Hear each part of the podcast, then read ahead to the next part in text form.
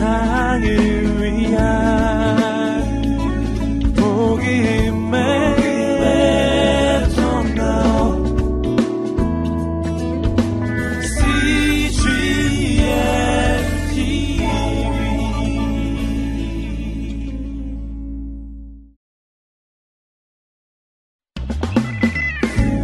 온 세상을 위한 복음의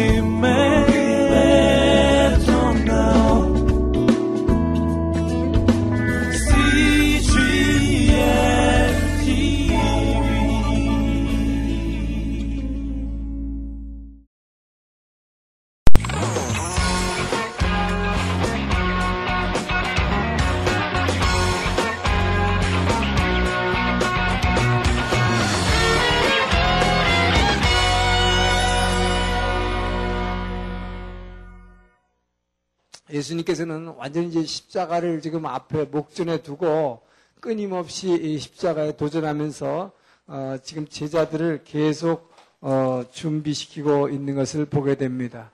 어, 여기서 제자들에게 이제 무슨 말씀을 하시냐면 너의 눈을 갖다가 밝게 하라고 하시자. 자, 눈은 몸의 등불이다.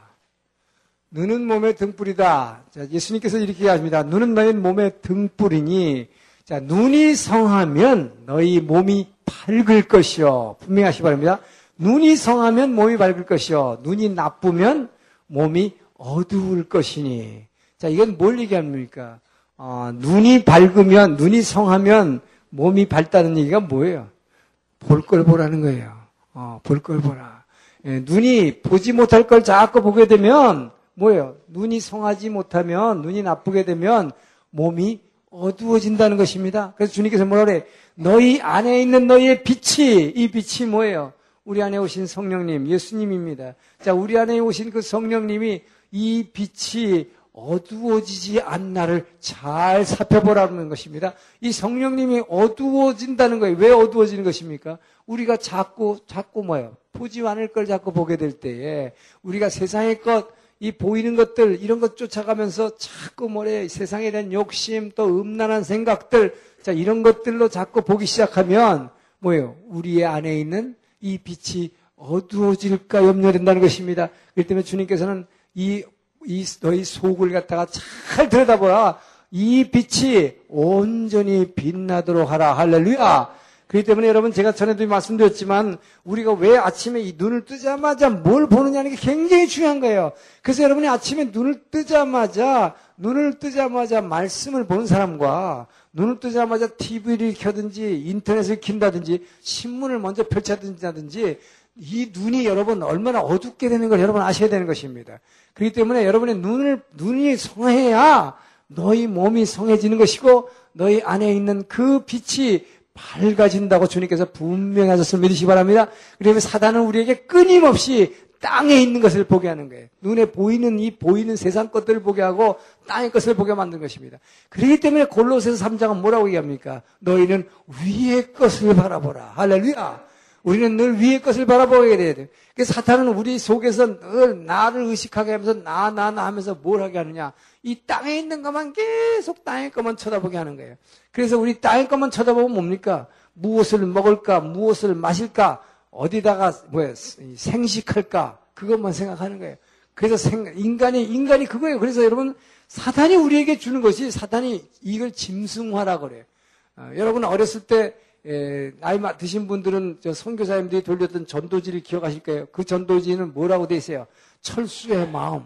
혹시 우리 기억하세요? 예, 철수의 마음 해가지고 철수를 그려놓고 여기 가서 이 안에다가 뭐 온갖 짐승들이 막 기어다니고 더러운 짐승 다 들어가 있었어요. 그죠?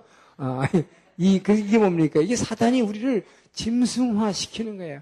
그래서 우리를 짐승화 시키, 짐승이 하는 일이 뭡니까? 짐승이 한 일이라는 거예요. 어, 제가 뉴질랜드에 있을 때 보니까 그건 양밖에 없어요. 길가 지나면 보이는 양밖에 없거든.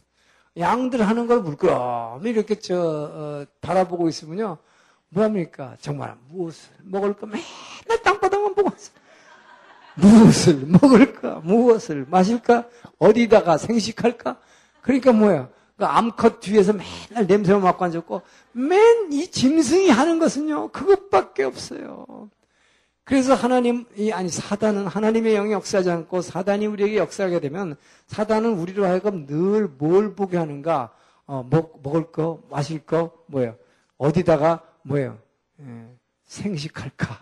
아, 그게 근데 그게 생식을 위한 게 아니라 이 짐승은요, 여러분 그거 아셔야 됩니다. 짐승은요, 본능으로 어, 이렇게 살아가도록 하나님이 지으셨기 때문에 짐승은 꼭 언제 그 이 이 짝짓기를 하냐면 꼭 자기가 영양가가 가장 몸에 좋을 때, 계절적으로도 그렇고 어, 이 하여튼 한 해의 모든 때에 자기의 모든 영양분이 몸에 제일 좋을 때 그때 생식 그 짝짓기를 한다고 그래요.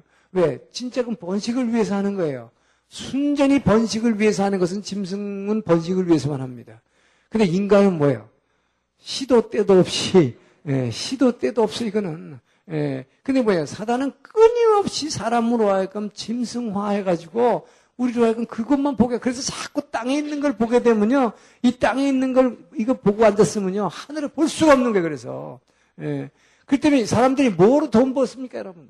열심히 돈 벌고 열심히 출세하는데 목적이 뭐냔 말이에요. 그거 해서 뭐 하자는 거야 다. 돈 많이 버니까 어떡합니까 보니까. 예. 이상한 데 가서 싸. 이상한 데 가서 싸. 예. 그리고 뭐예요? 부적절한 관계를 갖게 되는 거예요. 이게 뭐예요? 이 짐승이 되는 거예요. 우리가 알지 못하게 끄는 대로 사도 바울이 얘기한 대로 우리가 예수를 알지 못할 때 예수를 알지 못하는 게 뭐예요? 교회를 안 다녔기 때문이에요. 예수를 알지 못한 데는 우상이 끄는 대로 끌려다녔다고 얘기하는 거예요. 아. 여러분, 그래서 우리가, 이, 우리는 늘 뭐 예수를 알기 전에는, 알기 전에, 체험하기 전에. 예수를 체험하기 전에는 예수 교회 다니면서도 뭐라고, 우상이 끄는 대로 끌려다녀요. 그래서 자꾸 이게, 여러분, 그렇기 때문에 무엇을 보느냐, 굉장히 중요한 것입니다. 그래서 여러분, 아. 늘 제가 계속 강조하지만 눈 뜨자마자 우리는 말씀을 보기를 주의 이름으로 축원합니다. 하나님의 말씀을 먼저 봐야 돼요. 그리고 말씀에 귀를 기울여야 돼요.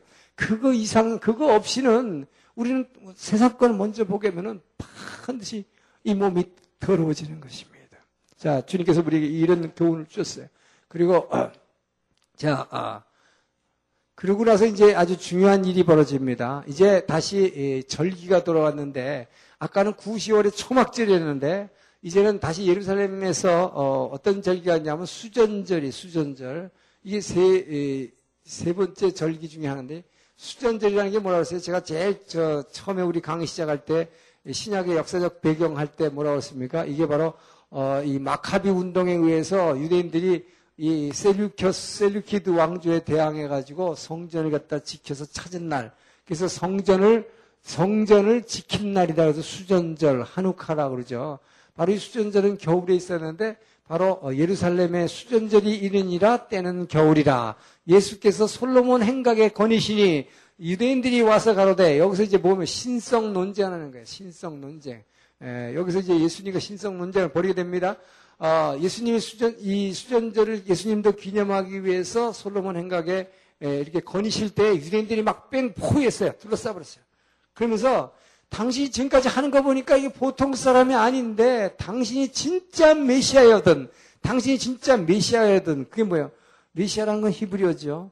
근데 이 당시에는 헬라어로 썼기 때문에 당신이 그리스도이거든 이거든 그 말이에요. 당신이 진짜 그리스도이거든 분명하게 말하라 라고 막 다그치는 것입니다. 이제 분명히 좀 당신 정체를 밝혀 이 말이에요. 자, 그때 예수님이 뭐라고 했습니까? 내가 이미 너희에게 말하였느니라.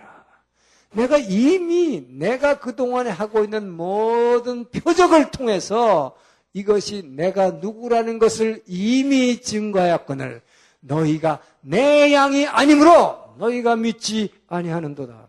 할렐루야. 여러분 이들이 믿지 않은 것입니다. 예수님은 미리 다 말씀하셨다고 그랬고 미리 다 증거를 보여주셨다고 그랬어요. 그런데 너희들이 믿지 않는데 믿지 않는 이유가 뭐예요? 내 양이 아니기 때문이다. 자, 그러면서 예수님께서 여기서 아주 중요한 말씀을 하십니다. 자, 내 양은 내 음성을 들으며. 자, 여러분 이게 분명히 아시기 바랍니다. 내 양은 너희가 내 양이 아니기 때문에 내 말을 듣지 않는다는 거예요. 너희가 내 양이라면 내 음성을 반드시 들을 것이다. 자, 내 음성을 들을 뿐만 아니라 내 음성을 듣는 자를 나는 그들을 알며. 자, 이게 굉장히 중요합니다. 내 음성을 듣는 자는 내가 누군지 다 안다. 나는 그 사람을 안다는 것입니다. 자, 그러면서 그들은, 자, 내 음성을 들은, 듣, 그들은, 내 양은 내 음성을 듣고 나는 그들을 알며 또 그들은 나를 따르니라. 내 음성을 듣는 자는 반드시 나를 따르게 되어 있다는 것입니다. 자, 근데 너희는 나를 왜 안 따르냐? 내 음성을 듣지 못하기 때문이고, 내 음성을 듣지 못하고, 내 양이 아니기 때문에 내 음성을 듣지 못하고, 그러니까 나를 따르지 않고 나를 부인한다는 것입니다. 자, 그래서 이, 뭐예요? 그들은 나를 따른다 그랬어요. 그러면서 예수님께서 뭐예요? 나를 따르는, 내 음성을 듣고 나를 따르는 자들에게는 나는 그들에게 영생을 주노니, 자, 영원한 생명을 주노니, 나는 그들에게 구원을 주노니, 뭐라고 그럽니까? 결코 어떤 자들도 이 내 양들을 멸하지 못하리라. 할렐루야. 자, 그러면서 이 내 양들을 누구에게서도 나는 절대로 빼앗기지 아니하리니 이것은 내가 능력이 있어서 빼앗기지 않는 것이 아니오. 아버지께서 만물보다 크심으로 아버지께서 내게 주신 자들을 아버지께서 친히 반드시 꽉 껴안고 붙잡아 주실 것이기 때문에 절대 내 손에서 빼앗을 자 없으리라. 할렐루야. 바로 나는 여러분들 주님께서 이렇게 꽉 안아주심으로 말미암아 절대 어떤 누구에게도 빼앗기지 않으심을 믿으시기 바랍니다. 여러분은 절대로 멸망하지 않을 것입니다. 왜요? 주님께서 내 양은 절대 나를 따를 것이며 나를 따르는 양에는 내가 영생을 주리니 구원을 주리니 그들은 절대로 결코 멸망치 않으리라. 할렐루야. 여러분들이 가끔 실족해서 쓰러질 때가 있습니다. 여러분들이 죄를 질 때도 있습니다. 그런데 주님께서는 여러분에게 말씀하십니다. 절대로 그들은 결코 멸망치 않으리라. 할렐루야. 어느 누구도 어떤 사단의 권세도 내 손에서 내 이 양들을 빼앗을 자 없으리라. 할렐루야. 여러분들은 주님 안에 있음을 믿으시기 바랍니다. 주님은 절대 빼앗기지 않으실 것입니다. 자, 그런데 문제는 뭐냐? 여기서 내 양은 내 음성을 듣는다는 것입니다. 그렇기 때문에 여러분들 중에 주님의 음성을 못 들어서 안타까워하시는 분들 아직도 많이 있어요. 그래서 어떤 분들이 그래요. 이렇게 우리 세미나만 하는 게 아니라 정말 이 집회를 통해서 진짜 주님의 음성을 듣기를 원한다고. 그래서 자신도 정말 그 주님의 임재를, 그 주님의 임재를 체험하고 그분의 사랑을 체험하기를 원한다고. 그분의 음성을 듣기를 원한다고. 자, 이런 분들의 고백을 제가 많이 들었습니다. 근데 여러분 분명히 이 음성을 들으실 것입니다. 할렐루야. 왜요? 내 양은 내 음성을 듣는다고 주께서 말씀하셨기 때문에 여러분을 주의 양으로 주께서 택하신 이상 분명히 여러분은 주님의 음성을 듣게 되어 있는 것입니다. 주께서 약속하신 약속이 있다는 것입니다. 그렇기 때문에 내 양은 내 음성을 들으며 내 음성을 듣는 자들을 주님께서 반드시 안다고 하셨기에 저는도 얘기했지만 여러분 힐러리처럼 말이에요. 어? 나도 힐러리에 대해서 안다고 생각했는데 리셉션 갔는데 힐러리가 나는 도무지 당신은 모르노라. 이름은 곤란하잖아요. 예수님, 여러분 예수님 앞에 섰을 때 나는 예수님을 굉장히 많이 아는 것 같았는데 남들한테도 전도하고 다녔는데 주님 앞에 당장 딱 서니까 뭐, 나는 너를 도무지 모르노라. 이래버리면 큰일 나잖아요. 바로 여러분 내 음성을 듣는 자를 주님은 반드시 아신다고 주님께서 말씀하신 것입니다. 여러분이 그렇기 때문에 반드시 주님의 음성을 들을 것입니다. 들어야 하는 것입니다. 듣지 않으면 이상한 것입니다. 여러분 주님의 음성을 분명히 나는 들으라고 믿습니다. 자, 그러면 근데 지금까지도 나는 왜 이렇게 기도 여러분 그래서 이 주님의 음성에 대해서 여러분 알아야 돼요. 주님의 음성 듣기라고 하는 것은 우리가 바로 기도할 때 직접적으로 내가 듣는 음성이 있습니다. 그러나 그 하나님은 우리의 삶에 직접 개입하기를 원하십니다. 할렐루야. 자, 그리고 그 하나님이 어떤 분이시라고 하는 것을, 그 하나님의 본체를, 그 하나님의 사랑이시라는 것을 우리에게 나타내 주시기를 원하십니다. 그런데 우리에게 여러분, 여러분이 기도할 때 모든 걸 다 말해줄 수가 없어요. 그렇기 때문에 그분은 이미 뭡니까? 우리에게 주신 성경 육십육 권, 여러분 이 말씀을 통해서 아브라함에게 하나님이 말씀하시되 할렐루야. 하나님은 모든 사람에게 자신을 드러내지 않습니다. 하나님은 어떤 한 사람을 만나 주신 것입니다. 할렐루야. 자, 그렇기 때문에 성경에서는 이 많은 자 아브라함 때부터 보십시오. 아브라함에게 하나님이 만나서 말씀하셨습니다. 자, 그리고 이삭에게 말씀하셨습니다. 야곱에게 말씀하셨습니다. 근데 이 말씀은 그들에게 나타내신 그 하나님은 그들의 삶을 하나하나 간섭하시는 하나님이었지. 여러분 그냥 하늘에서 서, 멀리서 말이야 너 뭐 이래라 저래라 하면서 멀리서 이렇게 했던 게 아니야. 야곱에게는 어떻게 했어요? 그 자기밖에 모르는 그 야곱. 약복강에서 뭐야 자기 이 저기 뭐 한참 재산을 엄청나게 불려서 이십 년 만에 지금 돌아오고 있는데 에?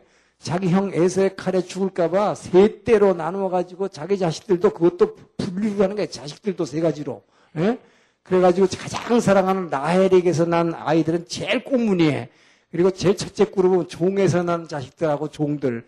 그 다음에 두 번째는 뭐예요? 레아, 별로 이뻐하지 않는 아내와 자식들. 이렇게 나눠가지고 한 때를 먼저 보낸 다음에 두 때 보내고 마지막 때까지 다 강 건너 보낸 다음에 자기는 강을 안 건너요. 그리고 혼자서만 약복강가에 있는 여관에 잠자는 거예요. 얼마나 얌칩니까 정말. 그때까지도 이십 년을 훈련받았는데도 아직 변하지 않았어요. 정말 나밖에 모르고 나만 살겠다. 그래서 뭐라 그래요? 그래도 에서가 지금 에서가 칼 갖고 사백 명의 장정들을 데리고 온다는 거죠. 죽이러 오는 거죠. 그러니까 뭐야? 에서가 치면 첫째 그룹은 피하라. 그 다음에 너희들이 죽으면 뭐야? 그 다음도 피하라. 이런 식으로 해놓고 자기는 안 가. 예. 자, 이런 야곱에게 여러분 하나님은 멀리서 바라보고 계시지 않았어요. 하나님은 음성으로만 말씀하지 않으셨어요.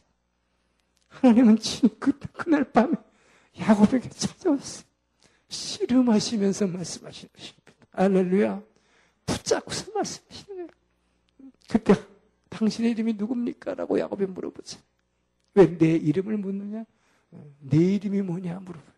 야곱입니다. 저는 늘 뭐야 사기치는 자입니다. 야곱이라는 건 속인자라는 뜻이거든요.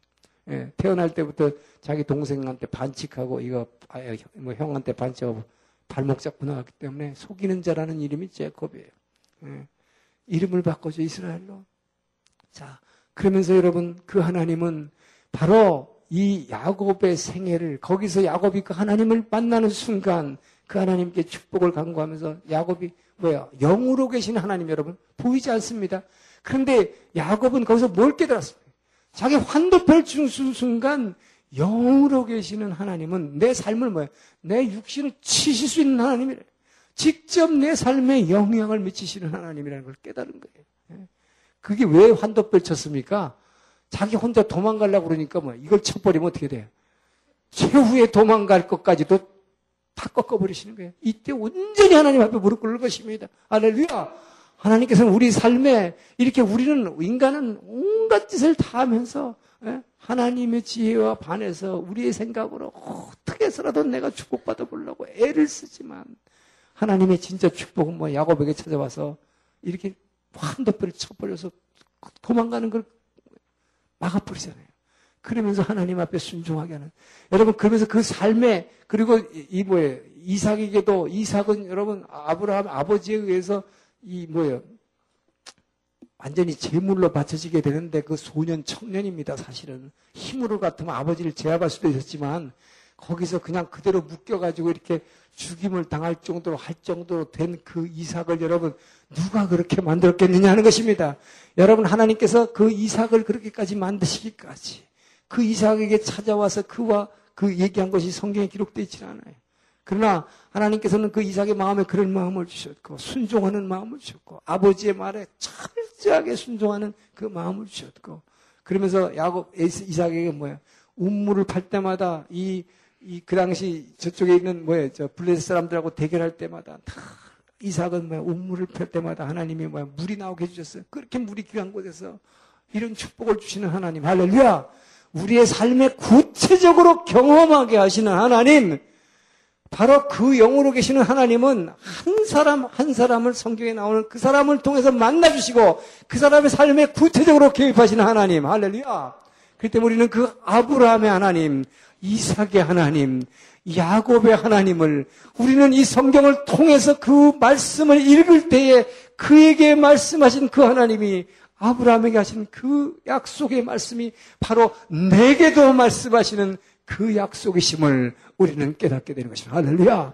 바로 지난번에 말씀드린 대로 바로 갈라디아 삼 장 십삼 절에서 말씀대로 예수 그리스도께서 십자가에 달리심으로 말미암아 아브라함에게 주신 모든 축복과 그 약속이 이방인인 우리에게 전달되었다고 성경은 기록하고 있기 때문에 할렐루야. 여러분 그렇기 때문에 우리는 바로 우리가 모든 음성을 들을 수가 없고, 그렇기 때문에 아브라함에게 역사하신 하나님, 이삭의 역사하신 하나님, 다윗에게 말씀하시고 다윗을 이끌으셨던 그 하나님, 우리는 성경을 보고 다윗과 함께 눈물을 흘리고 날마다 그 다윗이 하나님을 찬양할 때 그 찬양이 나의 찬양으로 내 입술로 고백하게 되는 것을 믿으시기 바랍니다. 그래서 우리는 이 성경 기록된 말씀을 붙잡아야 되는 거예요. 여러분, 그래서 절대로 뭐 예언사역, 뭐 중보기도사역 좋습니다. 그러나 너무 거기에만 매달리면 안 되는 이유가 뭐냐? 바로 우리는 거기 잘못하다가 그렇게 가다 보면 은사주의에 빠져요. 그래서 이 성경을 놓칩니다. 그런 데서는 성경을 안 가르쳐요, 문제가. 그렇기 때문에 성경을 배워야 되는 거예요. 여러분, 이것을 붙잡지 않고 내가 듣는 성경 말씀에만 귀를 기울이려면 그게 신비주의로 빠지는 거예요. 분명히 하시기 바랍니다. 내게 내게 친히 음성으로 들려주는 그 말씀도 바로 이미 주신 이 성경 말씀에 비추어서 오를 때에 순종하는 거예요. 할렐루야! 이 성경 말씀에 여기 어긋난다면 그것은 잘못된 말씀인 것입니다. 그래서 이 말씀이 귀한 거예요. 나는 여러분이 정말 이 성경책이 나의 사랑하는 책이 되기를 주의 이름으로 축원합니다. 정말로 사랑하게 되기를 축원합니다. 이 성경에 여러분의 눈물이 깃들어야 돼요. 여러분이 이것을 붙잡고 새벽에 기도할 때마다 여러분의 눈물이 흘적시, 여러분이 이 성경책을 가지고 자기 자식에게 줄 수 있는 그 눈물의 성경책이 있게 되기를 주의 이름으로 축원합니다. 그것이 있는 자녀들은 절대로 망하지 않습니다. 절대로 탓선하지 않습니다. 반드시 축복받을 것입니다. 저는 그것을 체험하고 있어요. 바로 우리는 그렇기 때문에 이 말씀을 붙잡아야 하는 것입니다. 자, 여기서 그렇기 때문에 우리는 주님께서 주시는 이 말씀, 여러분, 바로 내게 친히 기도를 통해서 못 듣는다고 할지라도, 안타깝다 할지라도, 여러분은 바로 큐티를 통해서 주님의 말씀, 음성을 들을 수가 있다고 하는 것입니다. 그 때문에 지난번에 우리 교회에서 큐티와 설교 축제를 했지만, 그때 많은 강사들이 많은 얘기를 했어요. 정말 우리는 구체적으로 큐티를 통해서 이 음성이, 그것이 내게 주시는 음성으로 들을 수가 있다고 하시죠. 할렐루야! 주님이 제일 쉽게 여러분들에게, 모든 성도에게 줄 수 있는 방법이 이미 주신 성경 말씀을 통해서 내게 지금 말씀하시는 것입니다. 할렐루야! 그렇기 때문에 어떤 사람은 뭐, 우리 나준성 목사님 자꾸 자주 쓰시는 예화가 있지만, 어떤 사람이, 어떤 권사님이 뭐예요? 뭐, 포도원을 사라고, 어, 여호수아서를 읽다가, 그걸 해가지고 뭐예요? 그 얘기를 듣고서 자꾸, 저기서, 전국을 돌아다니면서 밭을 사가지고, 지금 뭐 사과밭을 이어가지고, 어, 봉화라고 하는 곳에, 봉화 온누리교회가 세워졌다는, 어, 이야기를 하고 있습니다만은, 예, 이런 뭐, 체험은 우리에게 너무 많이 있는 거 아니겠습니까? 그래서, 어, 우리는 바로, 바로, 그냥 뭐 꼭 기도할 때 내게 주시는 음성으로 듣는 것, 그것은 정말 우리가 신비하게 체험할 수 있지만 그것만이 주님의 음성이 아니니까 여러분 너무 너무 염려하지 마시고, 어, 성경을 통해서 큐티를 하다가 보면 이것이 바로 내 가슴에 탁 박히면서 정말 이 레마로서 예수님께서 살아계신 그 말씀으로 내게 하시는 말씀을 들려올 거예요. 그때 바로 주님께서 내게 주시는 음성으로 믿으시면 되는 것입니다. 할렐루야! 그 음성을 들었을 때 중요한 건 뭐냐? 순종하는 것이다. 순종하시기다. 그래서 내 양은 내 음성을 들으면 그들은, 나는 그들을 알 뿐만 아니라 그들은 나를 따른다고 하는 것이다. 순종하는 삶. 여러분, 그래서 주님의 음성을 들었을 때 제일 중요한 게 순종하는 삶이에요. 그래서 순종하기 시작할 때 주님께서 또 말씀하시고 또 말씀하시고 또 말씀하십니다. 근데 여러분이 순종 안 하고 주님의 음성을 분명히 들었는데, 이건 내게 주신 음성이라고 들었는데 알면서도 뭐예요? 알면서도 너무 이게 하기가 어려워, 순종하기가. 그래서 안 하면 어떻게 돼요? 그 다음에 말씀 안 하시는 거예요. 계속 안 하시는 거예요. 여러분, 그렇기 때문에 말씀에, 내게 왜 말씀 안 하신가를 잘 살펴봐야 돼요. 그래서 말씀을 안, 하, 지금까지 근다 말씀 안 하셨다면, 이제 다시 주님 앞에 다시 엎드려서 회개하고, 주님, 제가 주님 말씀에 들었는데 분명히 알고 있으면서 순종하지 못했습니다. 회개합니다. 자, 회개하고 다시 시작하시길 주의 이름으로 축원합니다. 회개하라. 천국이 가까이 와 있느니라. 그래서 우리는 회개해야 되는 거예요. 우리는 모든 걸 다 순종할 수가 없어요. 그래서 순종 못할 때는 다시 회개로 다시 시작하는 거예요. 그러면 주님께서 다시 말씀하시기 시작하는 것입니다. 할렐루야! 그래서 제 예를 들면요, 주님께서는 그래서 처음에 저보러 가지고 있는 거 다 주라고 했죠. 주고 나니까 그 다음에 또 뭐라고 말씀하시는가? 저의 모든 것을 그러니까 자꾸 내려놓게 하시는 게, 이 나라고 하는 거를 자꾸 내려놓는 훈련을 시키시더라고요. 사람마다 주시는 음성이 다 다르겠지만, 예, 제 경우엔 그렇더라고요. 그래가지고 저는 뭐 누구 뭐야 저 그, 그곳에 있는 뉴질랜드 대사를 할 때 거기 있는 사람들하고 제가 제가 초청을 해가지고 이제 골프를 초청을 했어요. 중요한 사람들하고 초청을 했어요. 지도자들하고. 그랬는데 토요일날 그 새벽에 글쎄 새벽 그 토요일날 이제 새벽기도 끝나고 집에 가서 얼른 아침 먹고 지금 그 나가야 되는데 그 새벽에 새벽기도 시간 딱 엎드렸는데 너 오늘 골프하지 말라고 그런 거예요. 세상에. 예. 근데 그게 뭐, 뭐겠습니까? 그분이 뭐 골프, 골프하고 무슨 뭐 저, 그날이 주일도 아니고 어, 얼마든지 토, 토요일 날 할 수 있는 것이지만 나는 내가 오늘 골프를 하기를 원치 않는다. 이렇게 말씀하시는 거예요. 그래서 저는 너무 놀라서 주님 참 이상하십니다. 그러려면 어저께 말씀하셨으면 어저께라도 취소했으면 되는데 예, 이게 뭡니까 도대체.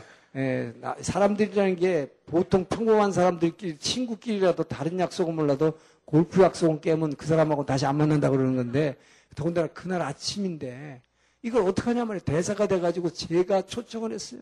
예. 그러면 저는 대사로서의 그러니까 제가 그랬어요. 주님 저 혼자 망신당하는 거 이거는 괜찮습니다. 근데 제가 지금 대한민국의 대사인데 예? 이렇게 하면 제가 여기서 어떻게 됩니까? 이 나라에서 어떻게 일을 합니까? 그 사람들이 하자는 것도 아니고 제가 초빙을 해놓고 제 필요에 의해서. 그러니까 제가 막 큰일 났더라고요. 여러분 이럴 때 얼마나 갈등하겠어요. 여기 순종하느냐. 자 여기 보세요. 순종하느냐. 에라 그냥 밀고 나가느냐. 이 선택이 여러분 얼마나 힘든지 아십니까? 그래서 인생은 최후의 순간까지도 선택이라고 이 선지서에서 얘기하는 것이 바로 이 선택이 얼마나 중요한가 하는 거예요. 자, 그럴 때 하나님하고 이제 타협을 시도하는 것입니다. 주님, 제가 다음 주, 하나님이 그렇게 제가 그거 하는 거 싫으시면 다음, 다음보다는 절대로, 내일부터는 제가 절대로 골프 아예 다 끊어버리겠습니다. 아예 안 할 테니까 오늘만큼 봐주세요. 아, 제가 그렇게 한 거예요. 야곱같이 지금 이제 씨름하는 거예요. 기도로. 어떻게 하겠어요? 주님. 분명하게 제게 그렇게 말씀하시는데, 예. 그래서 막 씨름하는 거예요.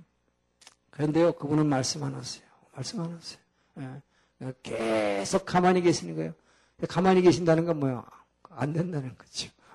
그러니까 막 죽을 것 같아요. 이게 막, 여러분, 기도하는데 벌써 그 자리에서 주님한테 순종하고, 예, 그렇게 하겠습니다는 마음으로 하고, 그래야 기도가 그 다음에 넘어가지, 벌써 여기에서 막히면요, 기도가 안 돼요. 그러니까 막 호흡이 끊기는 거, 그러니까 막 미칠 지경, 기도는 안 되고, 어, 그렇다고 그냥 뛰쳐나가려고, 뛰쳐나가보면 어떡하겠어요, 이거 뭐. 하나님의 면전에서 내가 도망갈 봤자지, 그래 봤자 어떡하겠어요. 그래서, 에라, 오늘은 그냥 해버릴까? 아, 내 체면이 이게 뭐가 될까, 여기서. 그때가 부임한 지 얼마 되지도 않았을 텐데, 제가 그렇게 되면 정말 너무너무 망실받아요. 근데요, 어떡합니까? 결국에는 기도하다가, 씨름하다가, 씨름하다가 안 되니까. 정말 불러도 뭐야 대답 없는 이름이요. 주님의 이름을 그렇게 주여 외쳐봤지만 안 되길래 제가 포기했어요. 주님 제가 완전히 망가지겠습니다. 저는 이제 그 사람들에게 정말 저걸 대사라고 하죠. 코리안 엠바서다. 저건 아주 나라 망신이지만 제 망신뿐만 아니라 나라 망신. 제가 완전히 무너지겠습니다. 그러면서 그냥 정말 엉엉 울면서 그냥 주님 앞에 내려놨어요. 저는 오늘 완전히 깨지겠습니다. 그리고 어떡합니까? 그냥 비서한테 시켜서 그날 쉬는 날이지만 빨리 그분들한테 전화했는데 하여튼 무슨 급한 사정이 생겼다고 아니 하나님이 얘기했다고 어떻게 얘기하겠어요? 아니 뭐 이유가 돼야지 도대체. 참 정말 여러분 그렇게 하나하나를 제 앞으로 뺏겨내면서 저의 모든 이 자아를 그 잘난 자아를 내려놓게 하시면서 만들어 가시는 그 하나님. 저는 그 하나님을 붙잡고 계속 하나씩 하나씩 순종해 나갈 때 그때 제가 제 안에서부터 정말로 변화되는 걸 느꼈어요. 그때 제가 온전한 삶으로 정말 주님만을 정말 나 무엇과도 주님을 바꾸지 않으려는 그 마음이 여러분 입으로만 하는 게 아니라 그렇게 하나씩 나를 내리면서 순종하기 시작할 그분의 음성에 순종하기 시작할 때에 정말 내가 그 하나님의 사람이 되더라고요. 정말 그분에 속한 사람이라는 것이 내 안에 확 들어오면서 주님의 인도하심을 따르면 어디든지 가오리다는 그 마음이 생길 때 그분께서는 그 다음부터 나를 정말 너무나 아름다운 길로 인도해 주신 것입니다. 나는 여러분들이 바로 그렇게 되길 주의 이름으로 축원합니다. 자, 이 여러분 주님의 음성 듣겠죠. 그래서 여러분 이 큐티를 통해서 주님의 음성 듣는 법을 어, 큐티 큐티 여러분 시간이나 큐티 강의나 뭐 이런 것도 많이 들으시고 여러분이 큐티를 통해서 주님의 음성을 듣게 되길 바랍니다. 또 특별히 방언하시는 분은 방언기도를 하면 가운데 분명히 성령의 역사를 통해서 주님의 친한 친히 들려오는 음성을 들을 것입니다.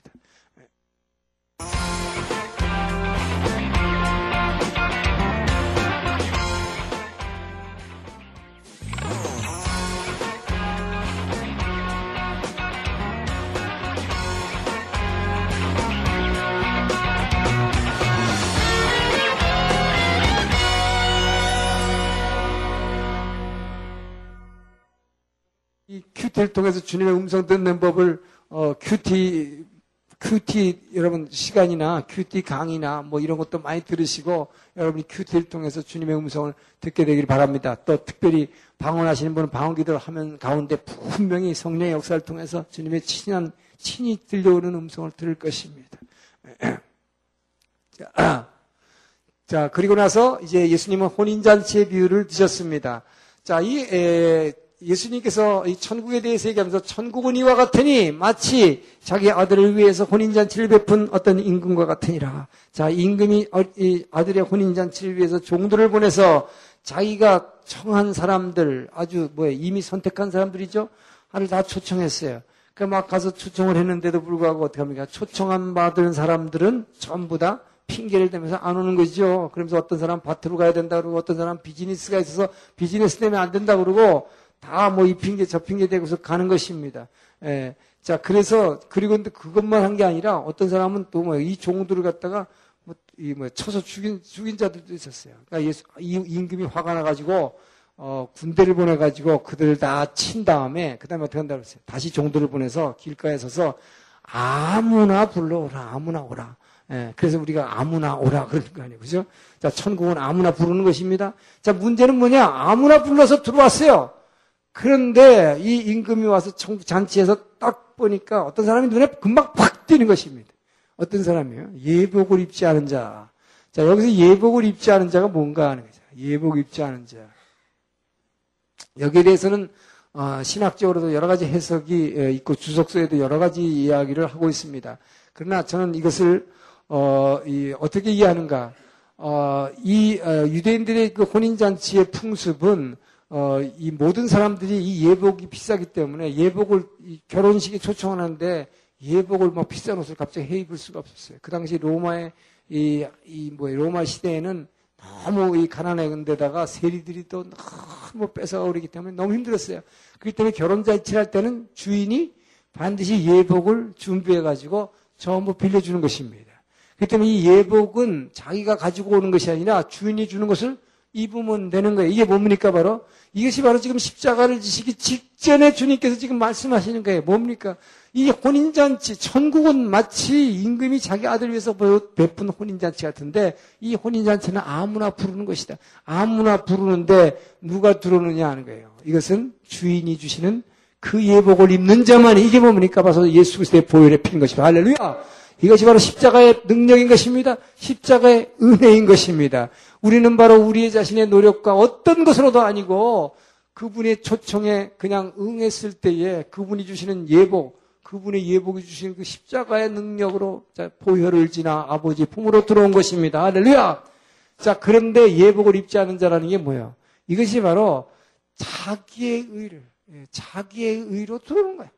나는 그런 거 필요 없다는 거예요. 난 그런 거 입을 필요 없다는 거예요. 나는 세상에서 이렇게 의롭고 나는 저하기 때문에 이게 자기의 의, 이 자신의 의, 이 자기의 의를 가지고 들어온 자, 이것이 예복 입지 않은 자예요. 예. 그렇기 때문에 자기의 의로는 구원받을 수 없다고 하는 것이, 이것이 율법의 어떤 행위로도 구원받을 수 없다고 하는 것이 바로 이 얘기를 하고 있는 것입니다. 그렇기 때문에 우리는 그리스도의 보혈을, 보혈로만 말미암아 예수 그리스도의 영원한 혼인잔치에 들어갈 수 있다. 할렐루야. 예, 우리 하 목사님이 뭐 설교에서 강조한 것처럼 믿음이라고 하는 것, 우리가 노력해서 얻는 것 아니요, 믿음을 주시는 것도, 우리 안에서 믿음을 가지게 하는 것도 그 하나님의 은혜라. 할렐루야. 그래서 우리는 바로 그 구하라 주실 곳이 할 때도 우리는 그 믿음을 구해야 하는 것입니다. 우리 안에 믿음을 주실 때 우리는 그분의 뭐예요? 그 십자가의 그 능력으로 예복을 입고 십자가의 은혜로 그분의 혼인잔치에 들어가는 것이다. 할렐루야. 자, 아, 그리고 나서 예수님은 탕자의 비유를 드시는 것입니다. 여러분, 이 탕자의 비유라는 것은 이 누가복음 십오 장에 나오는 탕자의 비유는 굉장히 중요한 것입니다. 이것이 이, 이 탕자의 비유를 통해서 바로 어, 우리에게 뭘 보여주셨느냐? 이 탕자의 비유가 하나님이 우리를 구원하신 이 구원의 방법을 여기서 제시하고 있기 때문입니다. 이 예, 하나님이 이, 여러분과 나를 죄 가운데 있는 여러분과 나를 어떻게 구하시느냐 하는 것이 이 구원의 방법이 탕자의 비유를 통해서 다 나왔어요. 이것이 바로 에덴 동산에서 타락한 인간인을 어떻게 구원을 해나가시는 방법이 여기 들어가 있어요. 자, 이 얘기는 뭡니까? 자, 탕자는 이 집을 나갈 때에 에, 집을 나갈 때에 자기 스스로 선택한 것입니다. 자, 자기 스스로 선택했는데 왜 선택을 했습니까? 아, 에덴 동산에서 뭐예요? 아담 하와가 뭡니까? 사단의 유혹을 받았을 때 그 선악과를 따먹으면 경정 죽으리라 그랬지만 그것을 보니까 뭐예요? 보암직도 하고 먹음직도 하고 지혜로울 만큼 탐스럽기도 하기 때문에 그걸 먹으면 내가 하나님과 같이 지혜롭, 지혜롭게 돼서 내가 하나님처럼 선과 악을 구분할 것 같아. 내가 하나님 되려고 그렇게 한 거죠. 자, 마찬가지로 탕자는 뭡니까? 아버지 밑에서 있는 것이 귀찮아 보였어요. 그래서 아예 미리 받을 재산 가지고 자기가 달라고 그래서 나간 것입니다. 자, 그런데 여기서 중요한 것은 뭡니까? 이 아버지는 절대 이것을 막지 않으셨다고 하는 것입니다. 철저한 자유의지입니다. 이것이 하나님께서 우리에게 주신 자유의지. 이 하나님은 이 자유의지를 절대 마지막 순간까지도 절대로 건드리지 않으신다. 그렇기 때문에 에, 이 뭡니까? 구약할 때 제가 얘기했지만, 자, 아담이 뭐예요? 선악과를 따먹으려고 이렇게 탁 따먹으려고 하는 순간, 내가 아버지라면 막 어떻게 하겠어요? 그냥 장대를 이따 해가지고 그냥 저기다가 그냥 손모가지를 그냥 탁 쳐가지고, 예? 못 따먹게 해야지. 예? 왜요? 정령 죽을 텐데 그 아들이 죽는 거 어떻게 봅니까? 아니면 어떻게 돼? 최소한 최소한의 아버지로서 해야 될 일이, 이 장대가 너무 짧아서 안 되면 어떻게 돼요? 아, 따마 안 돼. 그래야 될 거 아니에요? 예? 근데 아버지는 그렇게 안 하셨다는 것입니다. 여러분이 탕자의 비유에서 이것이 아주 분명히 그 아버지의 마음이 나와 있어요. 이 아버지는 이 아들이 원하는 대로 다 들어주는 것입니다. 왜요? 인생은 철저하게 자신의 선택이에요. 자신의 선택. 그래서 하나님은 우리를 하나님의 형상을 닮아 지었기 때문에 하나님만이 가지신 자, 자유의지, 무엇이라도 선택할 수 있는 자유의지, 굉장히 위험한 것이죠. 그렇기 때문에 이걸 다, 이걸 줬다가는, 그러니까 인간이 끊임없이 하나님 되겠다는 그 자유의지로 선택을 그렇게 할 수도 있습니다. 이것이 죄인데 인간들은 그렇게 유혹을 받습니다. 그럼에도 불구하고 하나님은 이 자유의지를 줄 수밖에 없었던 것은 이것이 사랑의 근본 원리이기 때문에, 하나님은 사랑이시라. 하나님은 사랑이시라. 이 하나님은 사랑이시라는 요한일서 사 장 팔 절의 말씀이 이 모든 것을 설명하고 있어요. 이 사랑은 자유의지로 선택하는 것이기 때문에 누군가를 사랑할 때 내가 아무리 사랑을 줘봤자 상대방이 나를 자유의지로 선택해 주지 않으면 이 사랑이 성립 안 되잖아요. 그죠? 그렇기 때문에 이 자유의지라는 걸 주신 것입니다. 그렇기 때문에 이것은 간섭하지 않는 것입니다. 그래서 철저하게 자기 책임하에 자기가 선택하도록 하는데, 문제는 이 자유의지로 선택한 결과에 대해서는 뭐야? 반드시 결과에는 책임을 묻는다. 이 책임을 묻는 것입니다. 자, 그래서 이 책임의 결과는 어떻게 돼요? 본인이 어두운 터널로 들어가는 거예요. 그래서 엄청나게 이 탕자는 고생을 하게 되는 것이고, 먹을 게 없어가지고 엄청난 고생을 하다가 뭐 돼지도 뭐, 뭐, 뭐, 뭐, 주염 열매, 그것도 못 집어 먹게 됐을 때, 그때서야 비로소 완벽한 자유의지로 뭐를 깨닫게 되는 거예요. 내게는 언제든지 내게 풍성하게 먹여주시고 입혀주시는 아버지가 있었지. 이 아버지를 기억하게 하는 것입니다. 이 아버지를 기억하고 그 아버지에게로, 그 사랑의 품으로 돌아가겠다고 하는 이 선택을 하게 하는 것입니다. 할렐루야! 이것이 바로 우리에게, 우리 인생에 있어서 닥쳐오는 고난의 어두운 터널이에요. 바로 우리가 선택한 결과로 우리는 이 세상의 모든 고통을 당합니다.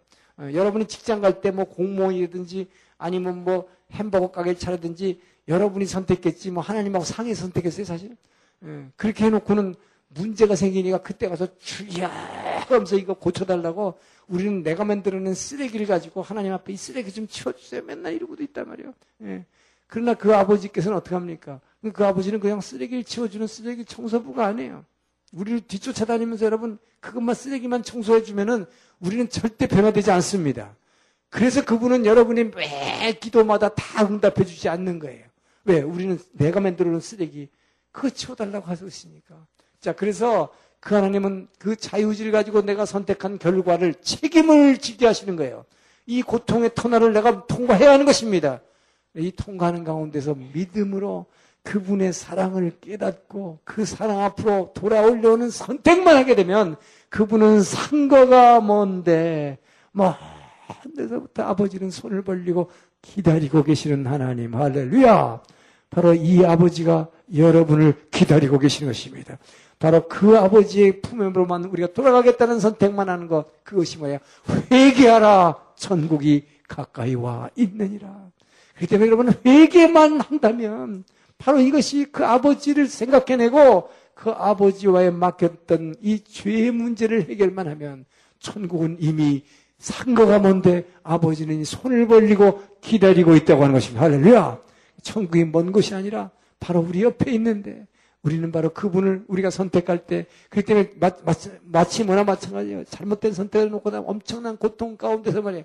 막 온갖 고생을 한 다음에 막 기어서 아버지의 품으로 나오는 것입니다. 할렐루야! 이것이 바로 탕자의 비유예요. 그래서 그 아버지는 이 아들이 고생하고 있을 때요, 조음을 보내가지고 우리 아들이 어떻게 하고 있는지 알아보기 하지도 않았습니다. 그리고 핸드폰 걸어가지고 너 고생하냐? 어떻게 하냐? 물어보지도 않았습니다. 철저하게 자기의 자유선택에 그 결과를 맛보게 하는 거예요. 그리고 나서 그 고통 가운데에서 이 안에 들어가 있는 뭐야? 그 아버지의 사랑이라고 하는 그 아버지의 디엔에이가 여러분 속에 있는 그 예수 그리스도의 디엔에이가 여러분으로 하여금 다시 아버지께로 가는 그 방향을 선택하게 하는 것입니다. 할렐루야! 예, 이것이 탕자의 비유예요. 예? 자, 그리고 나서 이제 어, 여기서 어, 예수님께서 이제 이 천국과 지옥에 대해서 보여주시는 어, 비유를 하시죠. 이것이 바로 어, 이제 죽은 나사로의 비유입니다. 자, 거지 나사로, 자, 거지 나사로와 어, 부자의 비유. 이제, 이제 나사로 얘기가 두 가지 나오는데, 어, 이 그 사실 스토리로 하라면 좀 재밌게 제가 설교할 수 있을 것 같아요. 사실 설교 시간이라면 두 나사로가 있었습니다. 둘 다 죽었습니다. 그런데 내용이 완전히 달라요. 하나는 부활했고 하나는 천국에 갔고 둘 다 다 좋은 해피엔딩이에요. 근데 예. 자, 근데 여기 있는 나사로는 거지 나사로와 부자의 이야기입니다. 자, 이것을 통해서 어, 하나님께서는 우리에게 뭐, 예수님이 뭘 보여주셨느냐? 자, 전에도 얘기했죠. 구약의 이스라엘 백성들은 천국과 지옥에 대한 개념이 없었다고. 그냥 그런 것이 막연히 있으리라고는 생각했지만 우리가 죽으면 일단 스올이라고, 히브리어로 스올, 음부라고 하는 곳으로 간다고 생각했습니다. 음부로 가가지고 나중에 심판날에 어떻게 되겠지라는 거는 있었지만 이들은 그 다음에는 몰랐어요. 어떻게 되는 건지. 그러니까 천국에 대한 영원한 대한 천국의 소망이 전혀 없었던 것입니다. 유대인들은 지금도 마찬가지예요. 어, 그렇기 때문에 우리는 영원한 천국의 소망을 가지게 된 게 바로 이, 이, 저, 이, 저, 누가복음 십육 장에 나오는 이 거지 나사로의 비유. 이거 없으면요, 어, 우리는 천국을, 영원한 천국에 대한 소망을 가질 수가 없었다는 것이죠. 얼마나 복음서가 귀합니까? 우리는 어려서부터 이걸 들어가지고 너무 잘 알고 있는 거예요, 지금. 예. 누가복음 십육 장이니까. 자, 이, 어, 나사로는 어디 갔습니까? 그러니까 이게 천국에 갔고, 자, 부자는 지옥에 갔어요. 그래서 이 천국과 지옥을 그림으로 우리에게 보여주신 것입니다. 처음으로, 인류 최초로. 이것이 예수님의 비유법의 특징이에요. 이 비유를 통해서 바로 하늘나라의 왕이신, 천국의 그 임금이신 그 왕만이 그 천국을 우리에게 보여줄 수 있었다는 것입니다. 자, 근데 여기서 중요한 것은 무엇입니까? 이 부자는, 부자는 지옥에 갔습니다. 이 지옥에서도 뭡니까? 천국을 볼 수가 있다는 게, 이게 더 고통스러운 거예요. 예. 아예 그냥 갇혀가지고 보지도 못하면 그냥, 나, 다 이런가 보다 하고 있으면 될 텐데, 예. 저기는 뭐예요? 자기는 목이 말라가지고 지금 혀가 얼마나 목탁에 목이 마릅니까? 그런데 뭐예요? 저쪽에 보니까 나사로는, 예, 자기는 근데 도와줄 사람도 없는데, 저기는 나사, 아브라함의 품에 안겨 있으니까 우선 아브라함이 도와줄 수도 있을 뿐만 아니라, 그 다음에 뭐예요? 그 나사로에는 왜, 뭐, 푸른 초원이 있고, 거기 앞에는 시냇물이 흐르고 있는 거예요. 그러니까 저 나사로로 하여금 새끼손가락으로 그 시냇물을 찍어 내 혀를 좀 서늘하게 해달라고 요 한 방울의 물을 간구하는 간절한 기도를 지금 하고 있는 것입니다. 어디서 기도하고 있어요, 문제는? 지옥에서. 지옥에서의 기도는 절대로 들어주지 않는다. 지금 여기서 여러분 중요한 메시지가 있습니다. 이게 뭐예요? 여러분, 그래서 이, 사, 이 땅에서 우리가 육을 쓰고 있다는 것이 얼마나 중요한가를 얘기하는 거예요. 이 하나님께서는 여기 자유의지, 당자의 비유를 통해서 자유의지를 주셨는데, 이 자유의지는 언제 써먹으라고 준 것이냐? 이 땅에 있을 때 여러분 써먹을 수 있다는 거예요. 이 땅을 벗어나고 나서는 이 지옥에서의 기도는 전부 거부됩니다. 자, 여기서의 부자의 기도. 이 부자의 기도는 두 가지 기도 제목이 있었어요. 첫째는 뭡니까? 내 혀를 갖다가 서늘하게 해달라. 너무 목마르기 때문에. 예. 그렇기 때문에 예수님께서는 뭐라고 그랬어요? 예. 누구든지 목마르거든 내게로 와서 마시라. 예. 나를 믿는 자는 내 배에서 생수의 강이 넘쳐나라. 자, 이, 이, 이 목마름, 여러분, 이 지옥에서의 목마름, 이 목마름이 뭐예요, 여러분? 여러분들의 가슴 가운데 지금 얼마나 목마름이 있습니까, 여러분? 여러분들이 이 목마름이나 어떤 사람은, 어떤 사람은 말이죠. 요즘 또 젊은 여자분들도 보면 젊은 게 아니라 오, 올드미스가 굉장히 많아요. 그죠? 그래가지고 결혼을 못해. 그런 분들은 진짜 목마름이 있어요. 뭐요? 짝을 못 만나가지고. 그냥 뭐, 그냥. 그래서 누군가 사람을 막 쫓아다니기 시작해, 처음에는. 그러다가 누군가 그냥 혹시 내 이 가슴을 채워줄지 안 누구냐 하면서 막 쫓아다니는 거예요. 근데 여기도 없고 저기도 없고. 그러니까 이 목마름이, 애타는 목마름이 있어요. 그 다음에 요즘 특히 젊은이들은 뭐, 뭐, 취직을 못해가지고 이 목마름이 있어요. 어. 그 다음에 뭐예요? 어, 우리 부모들은 또 딸이 시집을 못 가가지고 목마름이 있어. 어? 온갖 갈증이 우리를 애태우게 하고 있어요. 그래서 이 모든 목마름은 뭐예요? 바로 주님께로 오라! 이 선택은 이 자유의지를 이 땅에 있을 때 하라는 것입니다. 자, 그리고 나서 이 헤어를 적혀달라고 그러니까 안 된다는 것입니다. 이, 이 기도의 요청은 거부당합니다. 왜요? 천국과 지옥은 큰 그 사이에 이 엑스펜스, 큰 공간이 있기 때문에 넘어갈 수가 없어요. 그러니까 도와주고 싶어도 안 된다. 이것입니다. 자, 두 번째 기도, 뭡니까? 그렇다면 자기는 포기했어야지.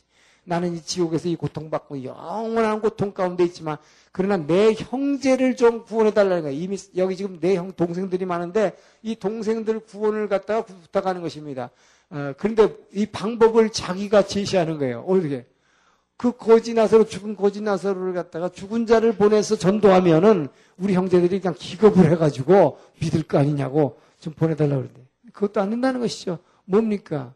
바로 이미 이 땅에 준, 여기서 예수님이 분명한 얘기, 제가 아까 얘기한 그 얘기라는 거예요. 이미 너희에게 준 성경 육십육 권 성경, 이 기록된 성경을 믿지 않고는 죽은 자가 갈지라도 그걸 믿지 않을 것이다. 그렇기 때문에 뭐예요? 이 성경을 믿으라. 이미 준 모세와 선지자의 말을 믿지 않으면 절대로 구원을 얻을 수 없느니라. 할렐루야. 여러분, 그렇기 때문에 우리에게 준 이 성경이 얼마나 귀한가를, 이것을 그래서 우리는 이 땅에서 믿어야 된다고 주님께서 가르쳐주고 있기 때문에, 그래서 여러분들이 뭐예요?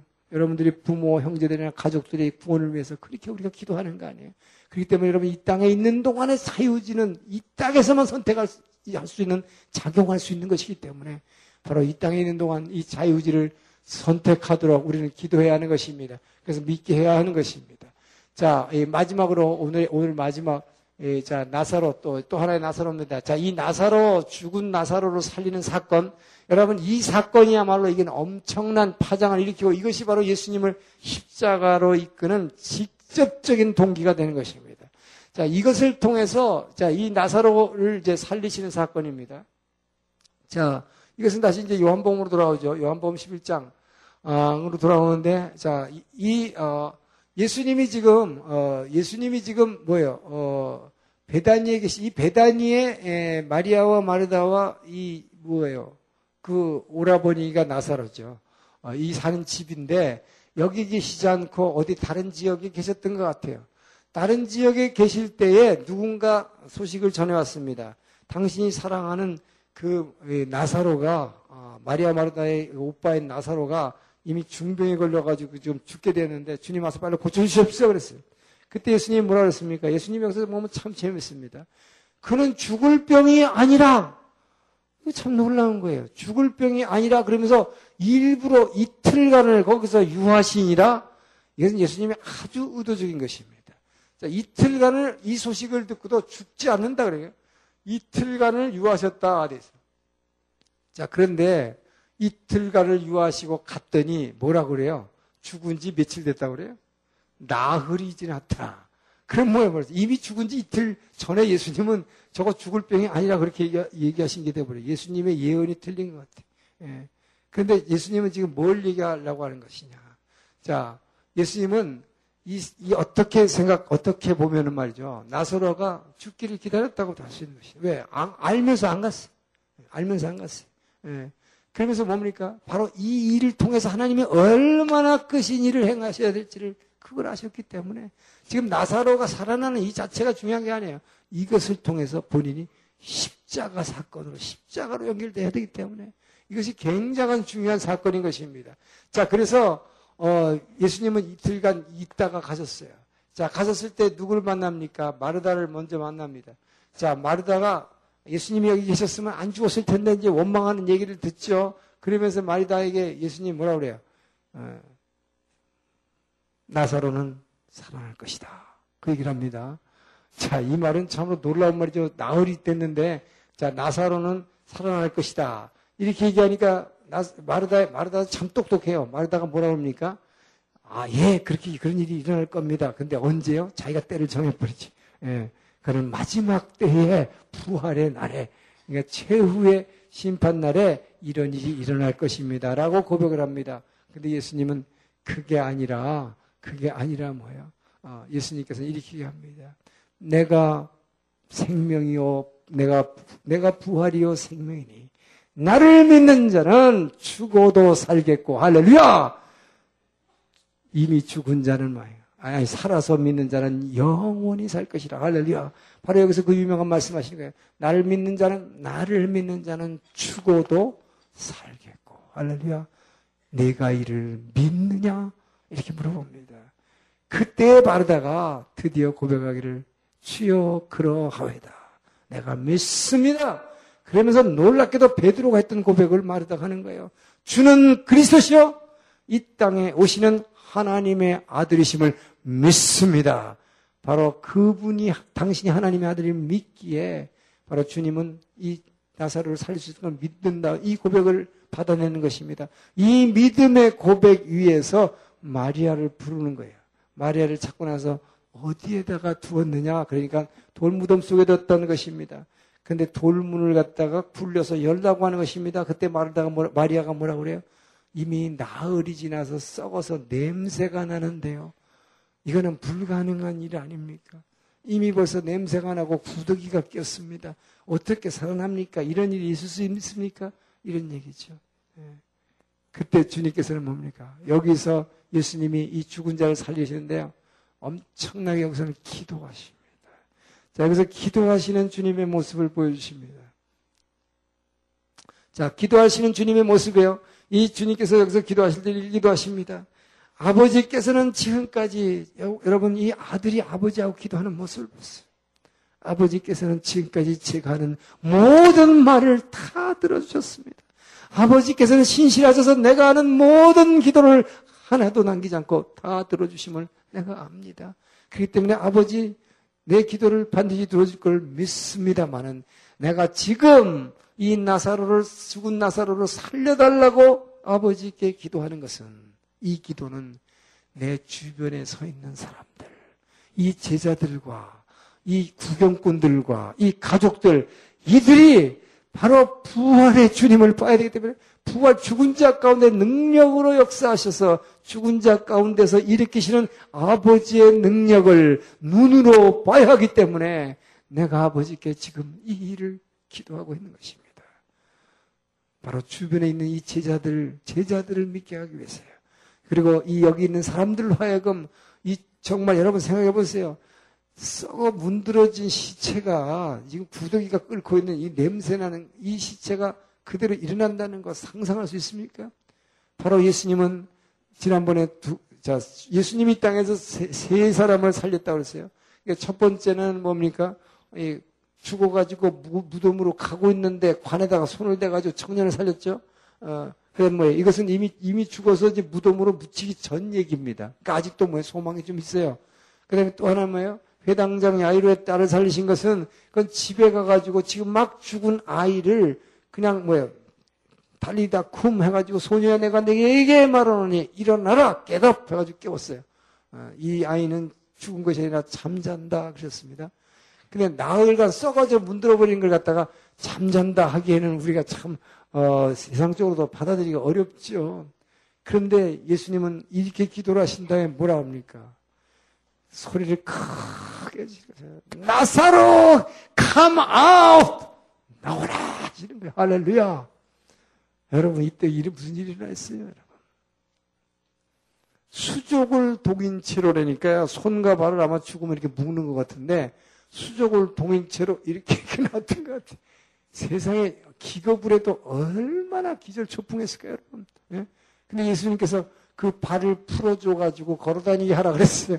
그러니 저는 누가 그걸 풀어줬는지 말하지만 겁나가지고 다 도망갔을 것 같은데. 예. 자, 그러면서 정말로 여기 무슨 벌레가 있으면 막 털고 나왔을 거예요. 세상에 이런 일이. 예. 주님께서는 이 일을 하시는 것입니다. 할렐루야. 저는 여러분 정말 죽은 자가 일어났을 반드시 일으키실 것을 믿습니다. 난 여러분들이 그 믿음 갖게 될 줄을 축원합니다. 그렇기 때문에 저는 정말 제가 어렸을 때는 목사님들 중에서 죽은 자를 살리는 걸 제가 이 기사도 받고 또 얘기도 들었어요. 예. 신문 기사에 나왔어요. 전남일보에 나오는 그 젊은 처녀가 하나 죽은 걸 갖다가 지금 뭐죠? 그 예, 지금 그 뭐 지금은 뭐 귀신 쫓는 분으로 너무 저거 해가지고 지금 좀 어, 문제가 있지만 그 목사님 그분이 젊었을 때 예, 제가 그 죽은 자를 살린다는 것을 그 기사를 통해서 봤어요. 예. 그래서 저는 그런 일이 일어날 거라는 저는 믿습니다. 그런데 예, 우리나라에서는 지금 뭐 그런 일이 없었죠. 어, 지금은 안 일어나고 있지만 지난번에 말씀드린 대로 다른 나라에서는 아프리카나 다른 나라에서 그런 일이 일어나고 있어요. 예, 그래서 저는 어, 정말 주님께서 이 땅에서 특별히 이제 그 주님이 오시는 날이 가까워지기 때문에 이 일을 통해서 그분께서 하실 게 있으시기 때문에 여러분 이것이 여러분 이 사건 하나가 예루살렘 여기를 완전히 통째로 뒤흔들어 버린 것입니다. 여러분 예수님의 십자가가 왜 일어나는지 여러분 아셔야 돼요. 그냥 아버지께서 계획하셨기 때문에 그냥 있어진 게 아닙니다. 지금 예수님께서 지금 이 후기 사역을 통해서 계속 도전하면서 나를 잡아넣어라, 나를 잡아넣어라 하면서 계속 나와 아버지는 하나다 그러면서 신성 모독죄로 지금 그렇게만 하는 게 아니라 이 사건이 결정타였어요. 이 사건이. 이렇게 하니까 뭐라고 성경에 기록되어 있습니까? 모든 사람들이 예수를 다 믿고 나가는 거예요. 많은 사람들이, 많은 유대인들이 예수를 믿고 나갔다 그랬습니다. 자, 그러니까 이 일로 인해서 예루살렘, 뭐예요, 저, 이, 이, 이 산헤드린 공의회가 열리게 됩니다. 그리고 이들이 회의를 했습니다. 자, 대제사장, 서기관, 바리새인들이 다 모여가지고 회의를 합니다. 그래서 뭐라고 얘기하냐? 자기네끼리 얘기하는 이렇게 얘기하는 거예요. 자, 이런 일이 세상에 일어날 수가 있느냐? 자, 이런 이제 이 일이란 이런 저, 저, 저 사람이 도저히 일, 일으킬 수 없는 그런 기적을 행하는데 이번 일은 이건 정말 보통 일이 아니라는 것이. 자, 이 일로 인해서 많은 사람들이 저를 따라다니니 이제 모든 이스라엘 백성들이 저를 믿게 될 것이라. 대제사장이 그렇게 예언하는 거예요. 모든 사람 다 믿게 될 거라는 것입니다. 왜? 이 도대체 나흘간 썩어서 문드러진 이 시체가 일어났다는 것은 도저히 있을 수 없는 일이기 때문에 이것은 모든 사람이 이제 글로 쫓아가게 되어 있다예요. 이렇게 되면 뭘 걱정하느냐, 이 대제사장은. 로마가 우리를, 우리를 전부 다 미치광이로 보고, 우리를 완전히 이제, 우리 그동안 자치권을 줬는데, 이 자치권을 다 뺏어버리고, 우리를 완전히 종들로 삼을 것이다. 그렇게 되면 우리 민족이 전부 다 멸망할 것이 아니냐. 자, 그러면서 뭐라고 그럽니까? 한 사람이 우리 온 민족과 모든 인류를 위해서 죽어야 하리라. 할렐루야. 이것을 어떤 성경학자는 이 그 해의 대제사장 가야바에게 이것은 하나님이 주신 예언, 대언이었다라고 말하기도 합니다. 그는 그것을 깨달았을 것입니다. 그러나 이것은 자기가 어떻게 되든 제정신으로 얘기한 건 아니에요. 예.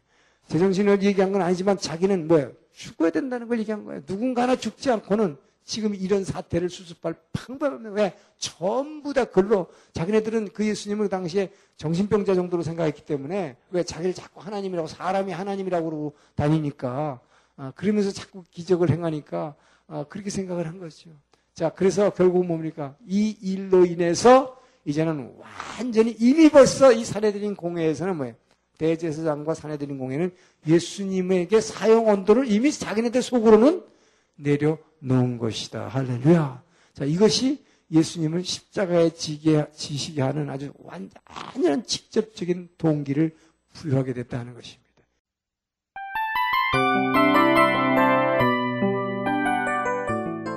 이 프로그램은 청취자 여러분의 소중한 후원으로 제작됩니다.